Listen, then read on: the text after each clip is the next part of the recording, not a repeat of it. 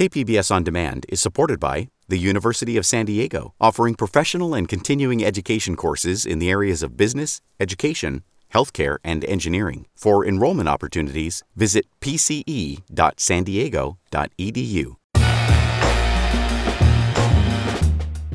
It's time for Midday Edition on KPBS. Today we're talking the complicated issue of homelessness in San Diego.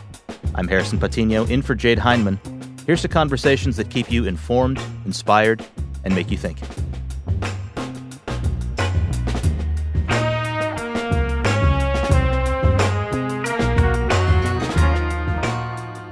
How will a ban on public encampments impact homelessness locally? This camping ban is basically an effort to make a law that's more tailored specifically to this problem that uh, they're trying to address, which is homeless encampments on public property. Plus, a look at the daily reality of providing services for unhoused San Diegans. And we explore the unique challenges that unhoused seniors face when grappling with homelessness. That's ahead on Midday Edition.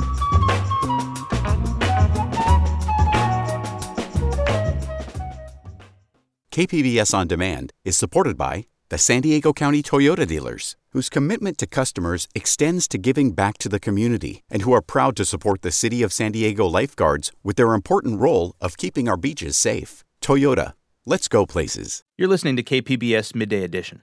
I'm Harrison Patino, in for Jade Hindman. The San Diego City Council has narrowly passed a controversial policy that will ban homeless encampments on public property within two blocks of schools and shelters. The 5 4 vote came after hours of divided public testimony. Here to break down the ban and yesterday's vote is KPBS Metro reporter Andrew Bowen. Welcome, Andrew. Hi, Harrison. Thanks. Of course. So, could you break down exactly what the camping ban will do? Sure. So technically, uh, this ordinance will ban camping on public property citywide, anywhere in the city, outside of, you know, those specific campgrounds like in Mission Bay or whatever. Anywhere in public property, camping is officially illegal the thing is, it's only enforceable when there is shelter available and when a person who is camping on that public property declines to accept that shelter. And that's because of an appellate court case that came out of Boise, Idaho. Um, basically, the judges decided, you know, it's cruel uh, to criminalize someone for sleeping somewhere when they have literally nowhere else to go. Um, so that is officially the law that it's banned citywide, but only enforceable in certain instances. Then there's this other section of the law that says in these particular areas, as you mentioned, within uh, two blocks of schools, within two blocks of homeless shelters, uh, camping is illegal regardless of whether there's a shelter bed available for someone. So in those cases, a police officer could uh, approach a person who's camping, you know, a, a, block away from a school and say, listen, we don't have any shelter for you right now, but you can't be uh, staying this close to a school, so we need you to move your tent outside of that buffer zone. And how is this ordinance different from the other laws that are already in place to clear encampments?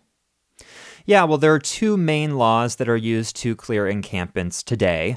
Uh, one of them has to do with illegal lodging, uh, that is a state law. And then there is also uh, part of the municipal code that uh, deals with something called encroachment.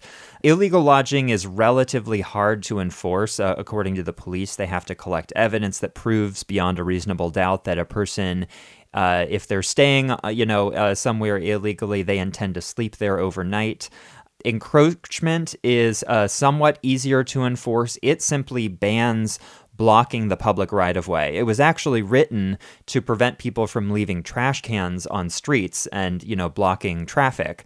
Um, but it is often used to clear encampments that are blocking sidewalks. Um, so the city has this law. It uses it often, and it bans uh, people from setting up tents on a sidewalk that you know make people have to walk into the street. Um, it's also difficult to enforce. So uh, this camping ban is basically an effort to make a law that's more tailored specifically to this problem that uh, they're trying to address, which is homeless encampments on public property there is an, a progressive enforcement model, so it would start with a, a warning and um, then escalate from there. This vote drew a lot of public comment. The meeting last night lasted about 10 hours. Uh, was there anything that stood out to you during the public testimony?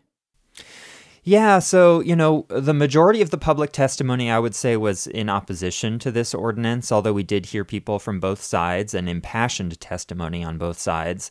Among the supporters, uh, you know, they're saying that this situation with encampments is really untenable, that uh, people who walk, you know, uh, through these these areas where the encampments are concentrated are having to endure a lot of um, discomfort. Uh, that children walking to schools have to pass these encampments.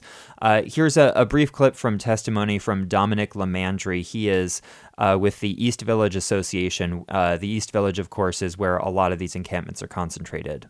East Village has historically and disproportionately borne the brunt of hosting service centers for the county's unhoused populations and that centralization has created untenable conditions on our local sidewalks. Residents, students, workers, and visitors are subjected to daily observances of distress and despair around these encampment sites, a reality that continues to erode the public's confidence in the city's ability to adequately address this unfolding crisis as downtown emerges from the COVID 19 pandemic. And then, Harrison, among the opponents, we heard from a lot of people who are currently homeless, people who were formerly homeless, uh, outreach workers, and service providers, and and the, they all basically said that this is just further criminalizing homelessness and criminalizing poverty. It's not actually going to solve the problem of encampments because, uh, first of all, of course, there are limits on the enforcement, as I mentioned.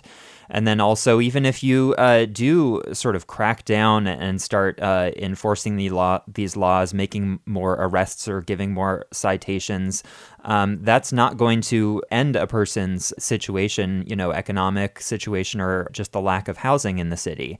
Here's a clip from John Brady. He is a formerly homeless individual and uh, is with an organization called Lived Experience Advisors claiming that the reason we don't have people in shelters that don't exist because they're refusing services is outrageous.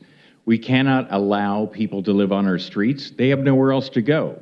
Here are the truths today 6,500 people are homeless in our city, 1,885 are seniors, 3,500 people are on our streets with nowhere to go, and 1,000 shelter requests go unanswered every month.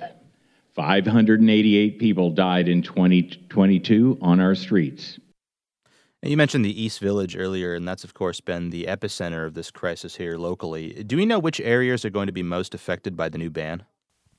Yeah, well, definitely the East Village, I think, is is one area where um, uh, this could have something of an impact. In part because of that two block uh, buffer zone around homeless shelters. So you know, a lot of people are staying on uh, the streets and sidewalks in that area because that's where they can get a meal to eat, or that's where they can get a shower in the morning if they need to, or where they can wash their clothes. And so, um, you know, the the desire to sort of decentralize or deconcentrate these encampments outside of the East Village could potentially have the impact of just pushing those encampments further into neighborhoods and, and residential areas and and you know the the nearest by residential areas are are low income areas. You know Sherman Heights and Logan Heights and these communities that um, are already experiencing a lot of these encampment um, encampments now, uh, but could see even more of them going forward.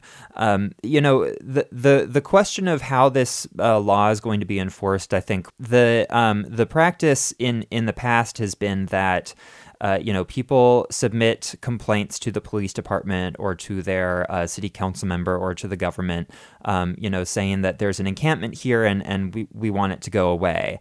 And so it's been a very reactive uh, response to the, this crisis. Um, what I think we'll have to wait and see is if uh, this, if the police are actually able to do some proactive enforcement of this ordinance, uh, you know, patrolling these areas around schools and parks and shelters and trying to get people to move, you know, out of those areas or are are we going to just continue pretty much the status quo where they're um, responding to these complaints? You know, if they're trying to do proactive enforcement, basically that's going to mean that you know it doesn't matter if you submit a complaint around uh, you know for a, an encampment in your neighborhood that the police are already enforcing these laws in other areas that were deemed a higher priority. So uh, you know we'll have to kind of wait and see um, which areas are actually most affected, but certainly downtown and East Village is um, I would say, number one. You're listening to KPBS Midday Edition. I'm Harrison Patino in for Jade Hindman. I'm speaking with KPBS Metro reporter Andrew Bowen about the recently passed encampment ban and how it will affect San Diego's unhoused population. Mayor Todd Gloria says he's pushing for a shelter strategy. Could you tell us more about how the city is actually addressing this need for shelter beds? Yeah, so before the council took up the uh, camping ban, uh, they received a presentation from city staff on a shelter strategy. And um, basically, it's just, uh, you know, a, a high level overview of what the city is doing now and what it intends to do in the future in order to create more shelter capacity. The, the city council this week on Monday uh, just approved a budget, and that budget does include uh, more money to set up new shelters. It also includes money to relocate existing shelters. So some of these shelters may have been set up on a lot where there's a plan to build affordable housing, or uh, maybe they were just set up in a space that was never meant to be a permanent shelter space, and and they're trying to you know uh, move it to a place that's maybe more suitable.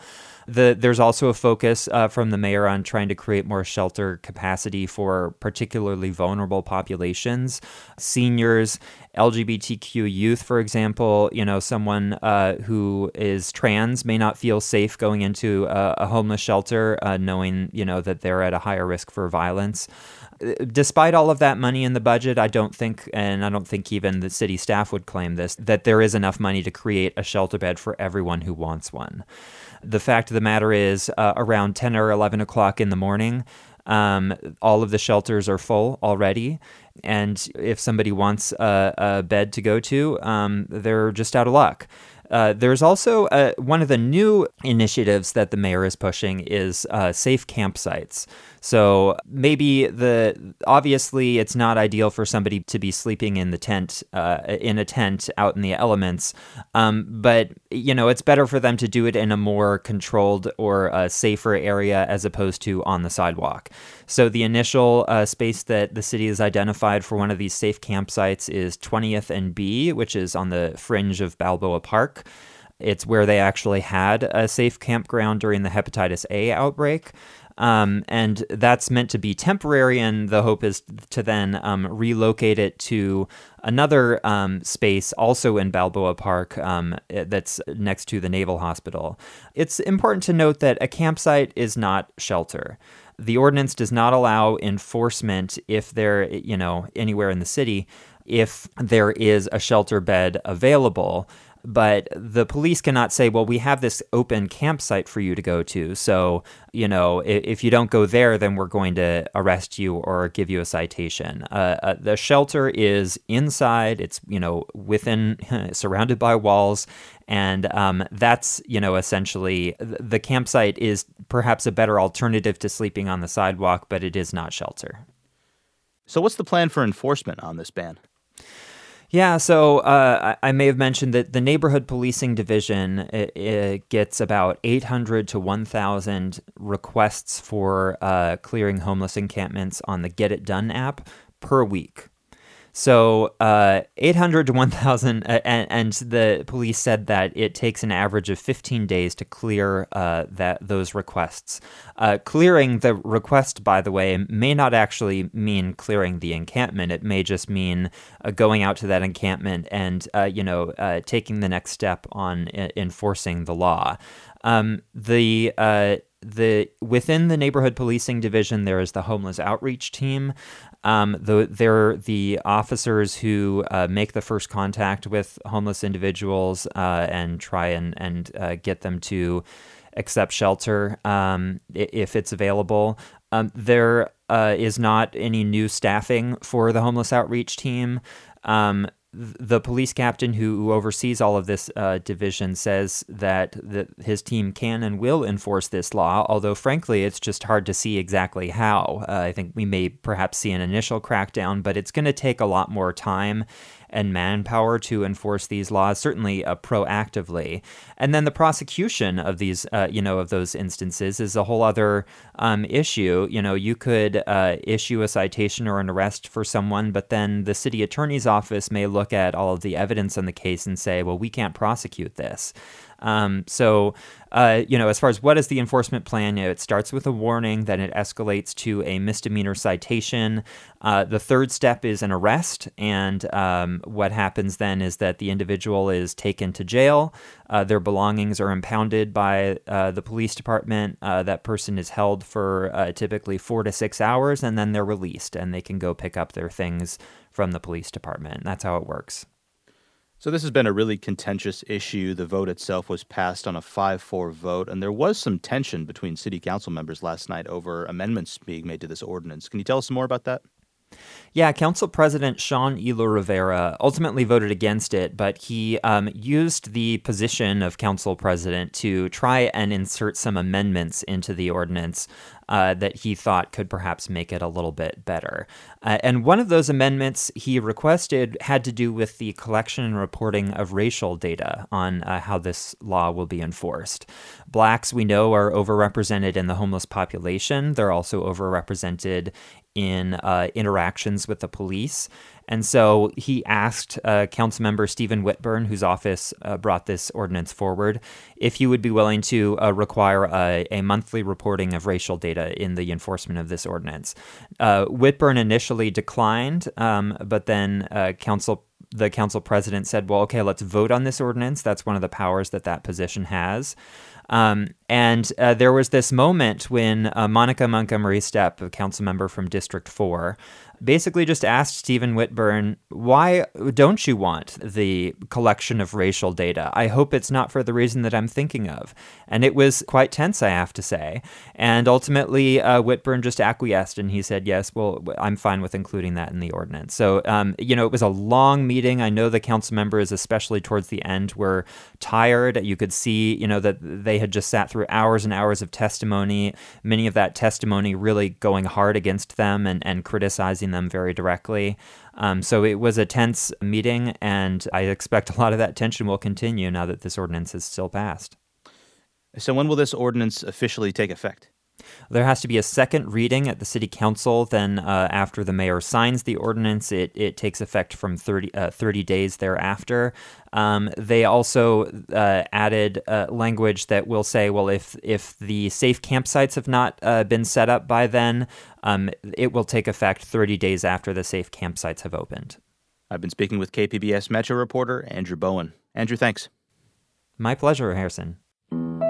We'd love to hear your thoughts on this recent ban on public encampments. Give us a call at 619 452 0228 and leave a message, or you can email us at midday at kpbs.org. Coming up, we explore the shelter and services side of the homelessness discussion. And there has to be an alternative to homelessness. If we're going to enforce, there has to be an option, a facilities option. You're listening to KPBS Midday Edition. KPBS On Demand is supported by the National Conflict Resolution Center. Topics like political polarization and hybrid work policies can create workplace conflict. NCRC can help workplace leaders navigate divisive issues with the Culture, Communication, and Conflict Certificate. More at ncrconline.com. Welcome back to KPBS Midday Edition. I'm Harrison Patino, in for Jade Hindman. As you just heard, yesterday the San Diego City Council voted on whether or not to impose a ban on homeless encampments in many public spaces. But that's not the only news on homelessness. Last January, more than a thousand volunteers visited encampments and shelters as part of San Diego's annual point in time count. Their goal? Count the number of people experiencing homelessness in a single night. It's a federally mandated requirement and an effort to look at the needs of the unhoused population. The Regional Task Force on Homelessness released the results last week, and the numbers are sobering but not surprising. More than 10,000 people are experiencing homelessness across San Diego County, which is up 14% from last year. That's a rough estimate, with many unhoused people still accounted for. Bob McElroy is the CEO of the Alpha Project, which provides services to homeless residents in San Diego. He spoke with host Jade Hindman about his reaction to the rise in homelessness in the city. Here's that conversation. Were you surprised at all by this year's result from the point in time count? No, not at all. We're down the streets every day, and we've just seen the numbers uh, increase on a monthly basis, and I'm not I'm not surprised at all. And you know, that's only a snapshot on a four hour count, so we know there's a lot more people than that than came up in the count for sure. Now, I also wanted to get your thoughts on the unsafe camping ban. In a press conference Monday, you called San Diego's public camping ban a step in the right direction. Why do you feel that is? Well, it's, you know, there's a caveat on that. If there's a place to go. I've, I've been pro enforcement uh, from from day one. I didn't get in. I didn't start Alpha to, to, to enable people to kill themselves publicly and there has to be a consequence to bad behavior. Uh, and I'm speaking more of the folks that that are, uh, you know, crime on crime, committing crimes uh, on other homeless folks, open drug use, uh, the the drug uh, dealers, and things like that. But certainly, there has to be a place for uh, disabled senior citizens, the mentally ill. For 37 years, I've been like John the Baptist, crying in the wilderness, trying to get something for the 15 to 20 percent of the population whose whose whose only crime is they're severely mentally ill at no fault of their own, and yet there's nothing for them. There's not assisted living facilities. There's no mental health facilities that they can access, and these folks are just uh, just floundering out there and dying on a daily basis. And then we certainly have uh, seniors, uh, mainly dis- disabled senior citizens, that need assisted living, and those don't exist either. So I'm I'm I'm more focused on the folks out there that uh, I've we've had hundreds and hundreds of people come into our facilities over the decades because they got sick and tired of being moved from one place to the other. Uh, maybe they had you know 15 or 20 trolley tickets and illegal lodging tickets, and they go to jail for you know a weekend, and they come back out. They don't want to go back to the squalor, the same environment, and they come in and start the process of recovery. I've used the jail system as my detox because there are no detox beds in San Diego. There's 70 in the county, but not in San Diego and it saved people's people's lives. I have staff members that have done interviews that have stated, "Hey, if it wasn't for you know enforcement um, and me doing a couple days in jail, it saved my life, and I wouldn't be working at Alpha today." So there are a lot of bright sides to that, but I'm not about bullying people. I'm about providing services to people who want them, and there has to be an alternative to homelessness. If we're going to enforce, there has to be an option, a facilities option. Mm. And then, so what do you say about concerns that there just aren't enough available shelter beds to really have any effect on public encampments? Well, I don't know when they want to roll this out. I know they're debating this at City Hall right now, but it's certainly cart before the horse. If you start enforcement before you have these, I guess they're working on two uh, tent encampments. So if you don't, if you start the enforcement before you have a facilities option, then as I said, then I'm not going to be supportive of that because then we're criminalizing homelessness. There has to be an alter there has to be an option. You can't be here, you can't be blocking the sidewalk, get help or get a ticket. But that help means that you got to have a place to go. And then you choose. Do people have that option? Not today. There's not if we have 600 in our four facilities. I think St. Vincent's has another four or so and we need, you know, 1,500 more. In terms of who's creating policies, do you think that the city alone um, can really address this issue, or is there is there more collaboration needed uh, between cities, state, and federal governments? Well, you know, we had a, a beautiful opportunity, although it was going through the horrors of COVID, when everyone was locked down and we shut the facilities and we all as providers that were dealing with had shelter facilities all moved to the convention center. And all of the resources were there. While people the general population was hunkered down sequestered we were still working. But the county was located there the city was located there uh, housing commission was located there the fire department paramedics lifeguards pd nurses clinics, was but all the resources on one site. You know, one of the biggest challenges that homeless folks have is trying to navigate an uncoordinated system. Somebody says today to an outreach, and we can only put people in shelters that are referred by our outreach people, and they have to wait for clearance. You know, say Bob's out there right now. I've been out there for a long time. I don't want to be here anymore. I want to get in today. I'm talking to an outreach worker. That outreach worker has to call the coordinated intake system or somewhere else for to see if they can get in. They might wait three or four hours and only to be told no. Tremendously frustrated system. Uh, it's, hard enough to transition out of homelessness. Extra layers of bureaucracy does not help. Right. And I, I, think something that people have to consider is resources. Uh, you know, people who f- have found themselves unsheltered, it's not like they've got a car to go to a place to seek services. It's not like they have a cell phone or a computer to get online uh, to access some of these services either, right? Well, and then you got to have somebody answer the phone on the other line. Try calling 211 sometimes, see if somebody answers the phone. So it's tremendous uh, frustration. A lot of people just give up. And, uh, you know, when, when, you've asked an outreach team, whether it be ours or someone else's, 15 times uh, to get a to get a bed somewhere, and you're waiting hours and just to be told no, a lot of people just give up. Hmm. And I want to talk more about the camping ban. There are two aspects of this. One requires available shelter beds for a camping ban to be enforceable, but that requirement is not necessary to camping in certain areas, such as near schools or in parks. Why do you think uh, that distinction uh, was made by the city. Do you agree with that approach? Oh, yeah. On 16th and Newton, we have two elementary schools within a block and a block and a half of our facilities, and we've always self-policed our neighborhood. I mean, we, you know, we have a we have a responsibility to the community um, where these sites are, are located. Uh, it's not just our residents, but the community also. And the stereotypes and stigmas that are attached to homeless folks, bag ladies, dumpster divers, panhandlers, drug addicts, mentally ill, alcoholics, pertains to providers also in shelters. The neighborhood's going to get worse. Our property values are going to go down. It's going to attract more people into the neighborhood. All bunch of BS. Okay, we self police. Um, we've kept those neighborhoods clean and safe for over 20 years, but not every provider does that. And they become an attractive nuisance many times. You just drive by facilities, use your eyes, your lion eyes, and tell you what, what you see out there. So, in order for us to be able to place facilities in other neighborhoods, we have to be a good neighbor, and we have to show that the community is going to be better because we're not worse. We, as I'm just talking about around shelter facilities, because we always we always self police our own facilities. We don't bully anybody.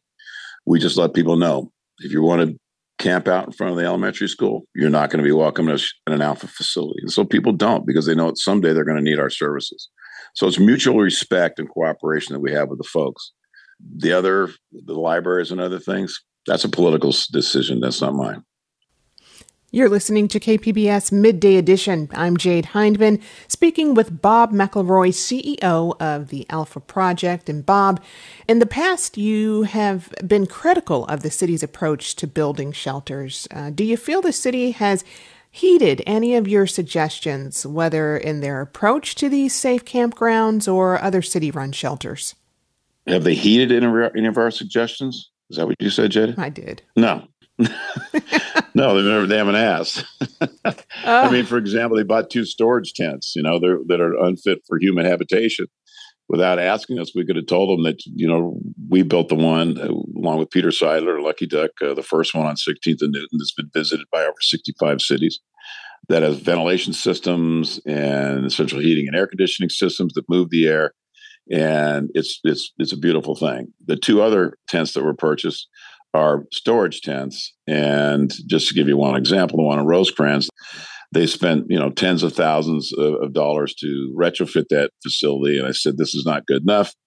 When we had the last surge of COVID, there was 23 positives in that one tent alone, with 150 people in it, and the tent with 278 people downtown had two. So if they would just this in, in the flooding and the berms need to be built, I, I told them that all before after the fact because nobody asked me before the fact. Uh, what do you think about this facility? And it's cost the taxpayers tens and tens of thousands of dollars to retrofit something that could have been taken taken care of if they just would have asked. So, uh, as I said, I see these two campgrounds. There's a lot of challenges there right now, and I know where the, the mines are laid. But if my phone doesn't ring, what am I supposed to do? Yeah, and that's got to be frustrating. Uh, seeing resources go towards something that's not really going to benefit or um, help solve the issues of homelessness here in San Diego, right? Tremendously. That's my biggest uh, frustration. Is you know, there's only so much taxpayer money out there, and to see it wasted really is. I can't use cuss words or anything, but it's it's not good. Speaking of facilities, there are also concerns that shelters aren't meeting uh, the needs of the most vulnerable, particularly seniors and people with disabilities. So, in your view, what needs to be done uh, to better serve them? The city might not be asking you these questions, but here on midday we are. Well, and it's a great question. As I said, the, the severely mentally ill need facilities for them so they can have some peace and dignity. Okay, we we took those down in the 80s and they've never never been replaced. And certainly senior citizens, we have many of them in our facilities that need assisted living, that need additional care um, with with their issues. Uh, we do the best we can, but we are not a boarding care and we're not assisted living facility. And and the tremendous challenges there. They need their own spot so that they can have some peace, they can have some dignity, you know, and uh, and have some humanity. Uh, that needs to be; those need to be separate facilities. Certainly, in the mentally ill, nobody's tackled that. I've been yelling about that for 37 years. And as I said, through no fault of their own, these folks are out on the street, and those folks take up 80% of the resources of police time, paramedic time, fire uh, department time, uh, emergency room time, simply because they're trapped in their mental illness. And that's unfair and it's inhumane. Hmm. You know, in a press conference last Thursday, Mayor Todd Gloria had strong words about other cities in San Diego County who he argues are just not doing enough on homelessness. Take a listen. There are few cities in this region who are doing a little. Most of them are doing absolutely nothing. What other city in this region has built the amount of shelter that the city of San Diego has? What other city has invested the resources to provide services to the level the city of San Diego has for people experiencing homelessness? Does Mayor Gloria have a point there? Could cities in San Diego County uh, be doing more? Well, it's spot on. That's and that's always been the case. Always been the case. When we had the the plan to end chronic homelessness twenty some years ago, and we all met at Nazarene College from all over the every city in the county uh, and we had a the, the homeless czar from Washington D.C. came out, and we had this big kumbaya meeting out there, and every mayor swore to do or committed to do their fair share for their populations, and that was 20 plus years ago, and nothing's ever happened. So it's all the city of San Diego has always borne the brunt of the region's uh, homeless services, and there there's there's a couple reasons for that. One of them was you go to any traditional city from back in the the 20s and the 30s, all the missions and all the facilities for the homeless were in the inner cities. That's where the services were. And traditionally that's that has not changed. And so that's where the resources are. But certainly other cities need to do their fair share. They never have, and I don't have any great expectation that they will. You know, you've been involved on the ground on this issue for many years. What do you think needs to change if we want to see different results?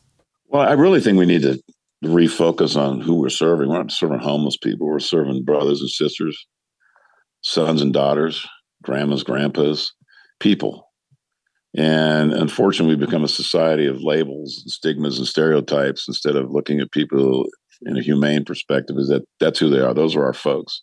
And is it okay for your son or your daughter to be living in that squalor? Is it okay for your grandma, your grandpa to be living in that squalor? And look at the humanity. I, people do a lot of talk. Nobody takes anybody home with them. You care about people so much. Open your doors. Take somebody home with you. That'll never happen. My point is, is that we've taken people are just a label now, and it's easier to. I'm not going to have grandmas for senior citizens, grandmas and grandpas on asphalt. I, I just, just, I wouldn't want my grandma on asphalt. We got to be better than that. These are people I, you know, and as much as you know, some people people are fed up and they're disgusted and they've been attacked and all the negative thing that goes on. Hey, I get it. I feel for them too. We've but we've got to we've got to look in the mirror and say, geez, that could be me. That could be my son, my daughter, my grandma. They're folks, and I, I think we got to bring the humanity back to the back to the uh, discussion. That was Midday Edition host Jade Hindman speaking with Bob McElroy, CEO of the Alpha Project. What do you think needs to be done to address homelessness in San Diego? Give us a call at 619 452 0228 and leave a message, or you can email us at midday at kpbs.org. Coming up, we explore the many challenges that unhoused seniors can face. It's important to not look at the unhoused population as a monolith Really, for the older adults, it's economic. You're listening to KPBS Midday Edition. KPBS On Demand is supported by Marrokal Design and Remodeling, helping homeowners with their home remodeling needs. From ADUs to custom kitchen remodels and room additions, Marrokal Design and Remodeling designs and builds your dream home. Learn more at trustyourhometous.com. You're listening to KPBS Midday Edition. I'm Harrison Patino, in for Jade Hindman. We've been talking about the state of homelessness in San Diego County, and this year's point in time count revealed a surge in homelessness across the county, particularly among seniors. According to the survey, nearly a third of unhoused people are 55 and older. That means the number of unhoused seniors is up nearly 50% compared to last year's count. And many of these seniors are experiencing homelessness for the first time. So, what's happening here? And how can we best address the needs of this population? Host Jade Hindman spoke with Melinda Forsty, the COO at nonprofit Serving Seniors, about the challenges seniors face to keep a home. Here's that conversation. What is driving this surge in homelessness among older adults? Yeah, so Jade, for older adults, it really is primarily due to economic reasons. So this could be the loss of a job or the loss of a spouse. Um, it could be a medical illness, or it could be as simple as increased rents on a fixed income like you said, many older adults have limited income or are just unable to work. And while there are many reasons someone may find themselves unsheltered, for those 55 and up, is the main reason income? The main reason is income. And, you know, rents have increased 10 to 15%, sometimes even more in the last several years. Meanwhile, folks on fixed incomes are only seeing a fraction of an increase. So, for many of the older adults we serve, they may be living on eleven or twelve hundred dollars total a month, while the average rent for one bedroom in San Diego is well over two thousand dollars. You know, these causes of homelessness we've been talking about, how does that differ from the general unhoused population? So it's important to not look at the unhoused population as a monolith. Really, for the older adults, it's economic. And one of the key solutions that we have identified in order to prevent homelessness is what's called a shallow rental subsidy program. So, with programs like this, by providing a few extra hundred dollars a month towards rental assistance, we found that more than half of the seniors we work with would have been able to stay housed. That sounds like a, a, good solution there. I'm curious to know, though, what are some of the unique challenges seniors face when unhoused or unsheltered? Yeah, so, you know, right now there are no dedicated older adult shelters, with the exception of our non congregate shelter that we recently opened in partnership with the city. Um, but in addition to that shelter, really none of the existing shelters have age friendly solutions. So they may not have bottom bunks, um, they may not address mobility issues. In addition to that, many of the seniors we work with avoid shelters due to safety concerns. And what are some of those safety concerns? Yeah, so Serving Seniors released a needs assessment on older adults experiencing homelessness in 2021. And a large percentage of those seniors shared that they had been victims of verbal assault, of physical assault, and also of theft while staying within the shelter system. Are shelters able to address the needs that seniors may have? They may need help doing basic daily things, showers, eating food. Um, is that something that shelters are able to help them with? So, that is a current gap within the shelter system. So, right now, for example, if an older adult is discharged from the hospital and they aren't able to cook for themselves or help clothe themselves, they're actually turned away from shelters because they don't have those support systems. So, having supports where they can have caregivers come in and help them while they're in the shelter system. And also having service providers have additional training on the needs of older adults is critical at these times. That in mind, how would a camping ban affect unhoused seniors, especially when shelters really can't meet their needs and are in a position to where they have to turn them away? Yeah, so as the encampment ordinance is currently written, it does not address the needs of older adults. We really do need to invest in more age friendly shelters where we are able to accommodate mobility needs. But we are also in support of safe camping for older adults but again, making sure that it has ADA requirements, that we are able to provide those services with folks that are trained on the needs of older adults. So currently, our flagship location, the Gary Mary West Senior Wellness Center, is located on 4th and Beach downtown. And under this new ordinance, this would be one of the areas where folks would be able to be swept regardless of if there is a shelter bed available. And Jade, this truly has become a safe haven for the older adults we serve. There's lighting here. Um, they've really developed a community where they, you know, take care of each other. They watch each other's belongings. And it's right outside our center so that they can easily access our meals and get connected to our caseworkers who are actively trying to find them shelter and housing solutions. You're listening to KPBS Midday Edition. I'm Jade Hindman, speaking with Melinda Forsty, the COO at nonprofit Serving Seniors. We're talking about the rising number of seniors experiencing homelessness in San Diego. Melinda, uh, Mayor Todd Gloria has said there are plans to present more shelter options for seniors and people with disabilities. What specifically is the city of San Diego working on? So, we currently have worked with the city to open up our Seniors Landing Bridge shelter, which is a non congregate shelter, meaning each older adult has their own unit in connection to caseworkers that ultimately transitions them to permanent housing. So, this is a model that we know works, and we strongly encourage the city to expand their efforts on that. But in, in reading the plans in the future, we just don't think there is enough being done. And frankly, we do need more of an emphasis, again, on these age friendly solutions across the board, both within shelters, within safe camping, um, and of course with affordable housing. You know, having to live unsheltered is a bitter pill to swallow for anyone, especially for seniors and those who are disabled, uh, because they are such a vulnerable population. Uh, from an emotional standpoint, what are you hearing from seniors who are living with these challenges? So often you'll hear people talk about how, you know, many unhoused folks um, are they're unhoused due to experiencing mental illness.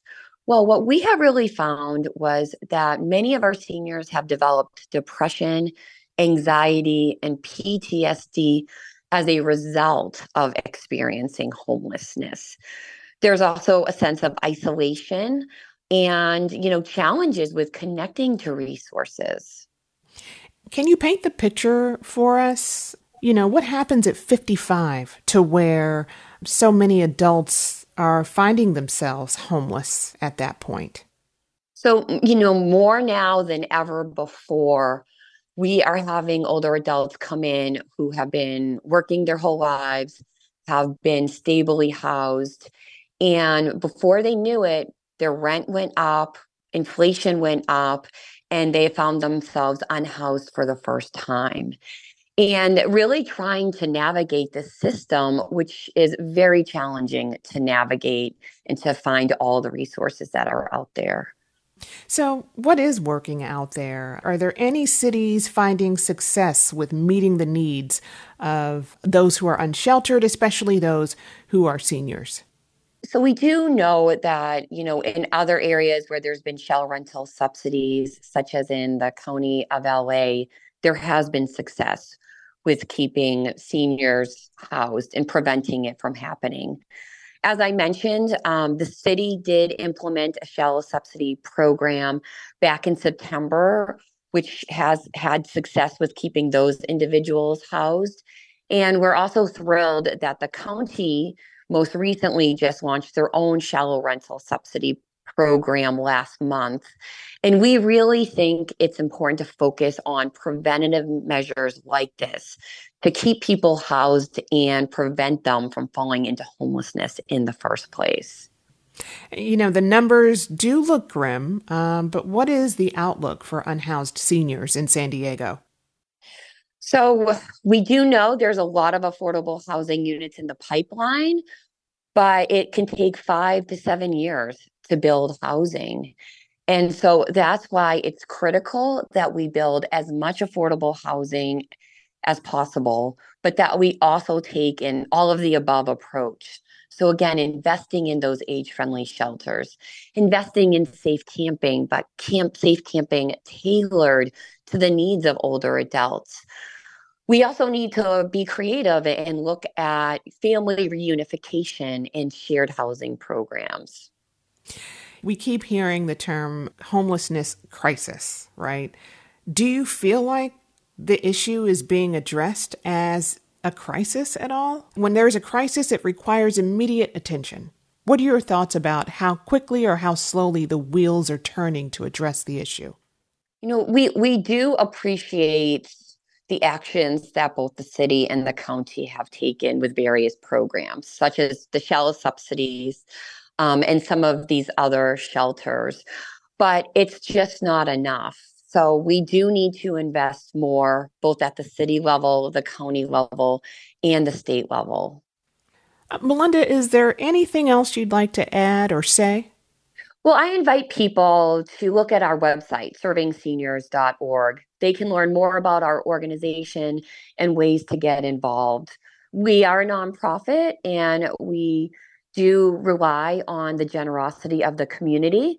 Um, so invite the community to again become more familiar with serving seniors and then lots of ways to volunteer and get involved.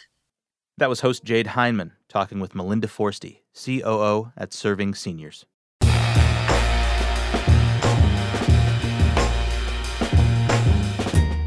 Do you have thoughts on how San Diego is trying to address homelessness? Give us a call at 619 452 0228 and leave a message, or you can email us at midday at kpbs.org. If you ever miss a show, you can find the Midday Edition podcast wherever you listen. I'm Harrison Patino. Thanks for listening.